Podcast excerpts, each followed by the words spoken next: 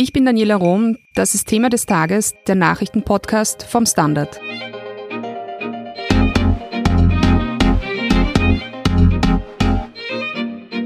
Wie viele Nobelpreisträgerinnen außer Marie Curie fallen Ihnen eigentlich ein?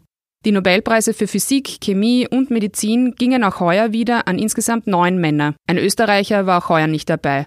Wer dieses Jahr gewonnen hat, was am Nobelpreis so erstrebenswert ist und warum kaum Frauen unter den Preisträgerinnen zu finden sind, berichtet Peter Eletschko. Er ist Wissenschaftsressortleiter beim Standard. Hallo Peter. Hallo Daniela.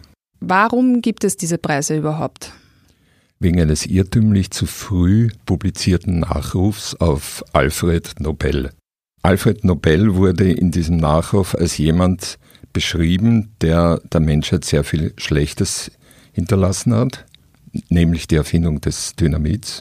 Deswegen hat er noch einmal etwas Gutes tun wollen und hat testamentarisch festgelegt, dass der Nobelpreis zu vergeben ist. Also ist der Nobelpreis fast ein bisschen sowas wie ein Unfall. Das könnte man so sagen. Der Unfall währt aber in seinen Folgen mittlerweile seit 1901 und wird zu gleichen Teilen in fünf Kategorien vergeben. Physik, Chemie, Medizin, Frieden und Literatur. Wir beschränken uns ja in unserem Podcast hier auf die naturwissenschaftlichen. Da ist heute der letzte von den dreien vergeben worden, nämlich für Chemie. Kannst du uns sagen, Peter, wer denn die heurigen Nobelpreisträger in diesen drei Kategorien Physik, Chemie und Medizin sind? Die bisherigen Nobelpreise gingen an drei Zellbiologen, die erklären konnten, wie sich Zellen auf Veränderungen in der Sauerstoffverfügbarkeit anpassen. Das spielt eine große Rolle bei der Entwicklung eines Embryos, aber leider auch bei der Entwicklung von schweren Krankheiten.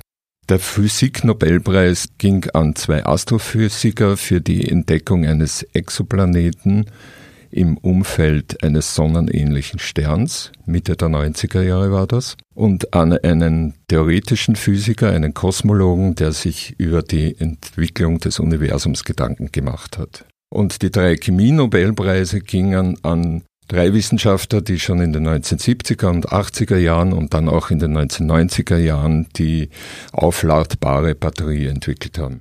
Und welche dieser Errungenschaften sticht für dich besonders heraus? Eigentlich alle. Es ist nicht überraschend, dass diese neun Männer den Nobelpreis erhalten haben. Das sind Entwicklungen, die unser Verständnis von dem, was wir sind, wo wir entstanden sind, nämlich im Universum, geschärft haben und die unser Leben im Alltag verbessert haben, nämlich die Lithium-Ionen-Batterie. Wer entscheidet denn eigentlich, wer einen Nobelpreis bekommt? Das ist sehr unterschiedlich. Nehmen wir als Beispiel die Chemie. Zuerst wird nominiert. Da gibt es unzählige Hochschulprofessoren und ehemalige Nobelpreisträger, die ein Nominierungsrecht haben. Diese Nominierungen werden von der Chemieklasse der schwedischen Akademie sondiert, gesichtet. Daraus werden Empfehlungen herausgefiltert und an die Akademiemitglieder weitergegeben und die wählen dann aus. Jetzt vielleicht eine provokante Frage, aber auch heuer sind es eben wieder, du hast es schon angesprochen, neun Männer, die diesen Preis bekommen haben. Kriegen den Nobelpreis eigentlich immer nur ältere Männer? Da würde ich widersprechen. Einer der Astrophysiker gerade mit knapp über 50 mitten im Forscherleben steht. Aber die Beobachtung stimmt, dass sehr wenige Frauen die naturwissenschaftlichen Nobelpreise bekommen gibt es verschiedene Gründe, ist natürlich auch ein bisschen ein Abbild der Hochschulrealität, die weltweit besteht, dass sehr viele Männer Forschungsleiter sind und wenige Frauen. Mir kommt es auch so vor, dass besonders viele US-Amerikaner die Nobelpreise erhalten. Stimmt dieser Eindruck? Das ist richtig. Äh, es liegt daran, dass an den Universitäten in den USA sehr gute Forschung gemacht wird. Und sonst nicht? Die Physik-Nobelpreise gingen ohnehin an zwei Schweizer, die Top-Forschung machen. Großbritannien ist immer weit vorne, Japan ist immer weit vorne, auch manchmal Deutschland, nur Österreich eben nicht. Sag mal, gibt es für den Nobelpreis eigentlich auch Geld? Ja, die Wissenschaftler bekommen auch Geld und zwar umgerechnet über 800.000 Euro. Mit dem dürfen sie aber auch dann machen, was sie wollen. Wenn man das vergleicht mit einem österreichischen Preis wie den Wittgenstein-Preis, ist das relativ wenig. Der Wittgenstein-Preis macht 1,5 Millionen Euro. Der ist aber zweckgebunden für Forschung. Das heißt, ein Nobelpreisträger kann sein Geld schnappen und auf Weltreise auch gehen? De facto machen das auch viele Nobelpreisträger zwangsläufig, weil sie dann von einem Vortrag zum anderen reisen. Und außer der Weltreise und dem Geld, was hat man als Wissenschaftlerin oder als Wissenschaftler sonst davon, wenn man den Nobelpreis gewonnen hat? Hohes Renommee für die eigene Arbeit und hohes Renommee für den Forschungsbereich, wo man tätig war und ist möglicherweise. Du hast es vorher schon einmal kurz angesprochen, aber warum reißen eigentlich die Österreicher nichts beim Nobelpreis? Das hat ganz unterschiedliche Gründe. Zum einen wurde die jüdische Intelligenz aus Österreich vertrieben. Allein drei US-Amerikaner mit österreichischen Wurzeln haben in den letzten 20 Jahren den Nobelpreis bekommen.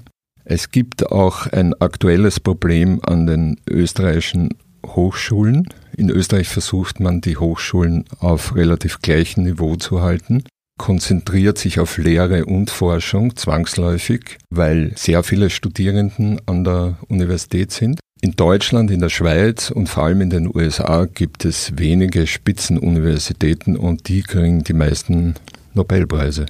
Und vielleicht noch ein drittes. Man hat in Österreich nach 1945 noch nicht gelernt, wirklich tollen Forschern alle Möglichkeiten zu bieten.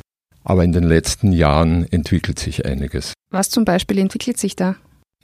Es gibt Top-Institute an der Österreichischen Akademie der Wissenschaft. Das Institute of Science and Technology in Maria Gucking muss man auch nennen. Und auch die Universitäten haben mittlerweile wieder Top-Wissenschaftler nach Österreich geholt. Das heißt, es gibt zumindest Hoffnung für zukünftige österreichische Nobelpreisträger. Und wenn sie nicht in Österreich sind und arbeiten, dann vielleicht an internationalen Top-Universitäten im Ausland.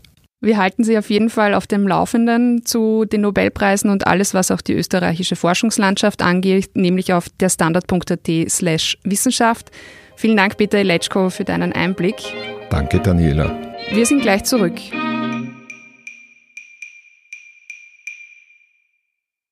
Guten Tag, mein Name ist Oskar Bronner. Was man täglich macht, macht man irgendwann automatisch. Es wird zu einer Haltung.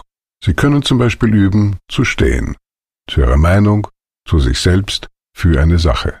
Wir machen das seit 1988 und es funktioniert. Der Standard, der Haltung gewidmet. Hier ist noch eine Meldung, die Sie interessieren könnte. Bei den Ermittlungen für ein mögliches Amtsenthebungsverfahren gegen den US-Präsidenten Donald Trump blockt das Weiße Haus komplett ab. Die Trump-Administration verweigert jegliche Kooperation mit dem Repräsentantenhaus. Die Demokraten, die diese Untersuchung führen, kritisieren die Blockade scharf. Die Vorsitzende des Repräsentantenhauses, Nancy Pelosi, sprach von einem rechtswidrigen Versuch, die Wahrheit unter Verschluss zu halten. Trump wird Amtsmissbrauch vorgeworfen. Mehr dazu auf der standard.at slash international. Das war's für heute. Ich bin Daniela Rum vom Standard. Baba und bis zum nächsten Mal.